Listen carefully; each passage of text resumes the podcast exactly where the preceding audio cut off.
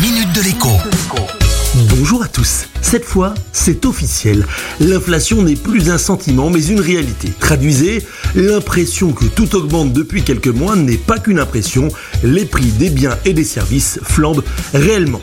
Pour la France, les derniers chiffres de l'INSEE, l'Institut national de la statistique et des études économiques, donnent 2,8% d'augmentation des prix sur un an. Mais à l'échelle de la zone euro, dont nous faisons évidemment partie, l'inflation mesurée est sans commune mesure à près de 5% sur un an. Aux États-Unis, c'est pire. L'inflation, toujours sur un an, atteint 6,2%.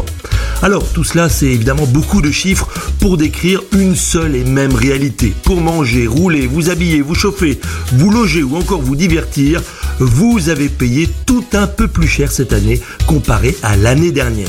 Tout cela ne serait pas très grave si nos revenus progressaient à la même vitesse. Or, vous l'avez facilement remarqué par vous-même, les salaires, les revenus d'auto-entrepreneurs, les dividendes, les pensions, les allocations ne suivent pas au même rythme. Et même malheureusement, ils reculent pour certains. Conséquence logique, le pouvoir d'achat est globalement en baisse pour les Français, quoi qu'on vous dise dans le poste à ce sujet. Autant dire que le sujet, justement, va être numéro 1 pendant la campagne présidentielle. À lundi.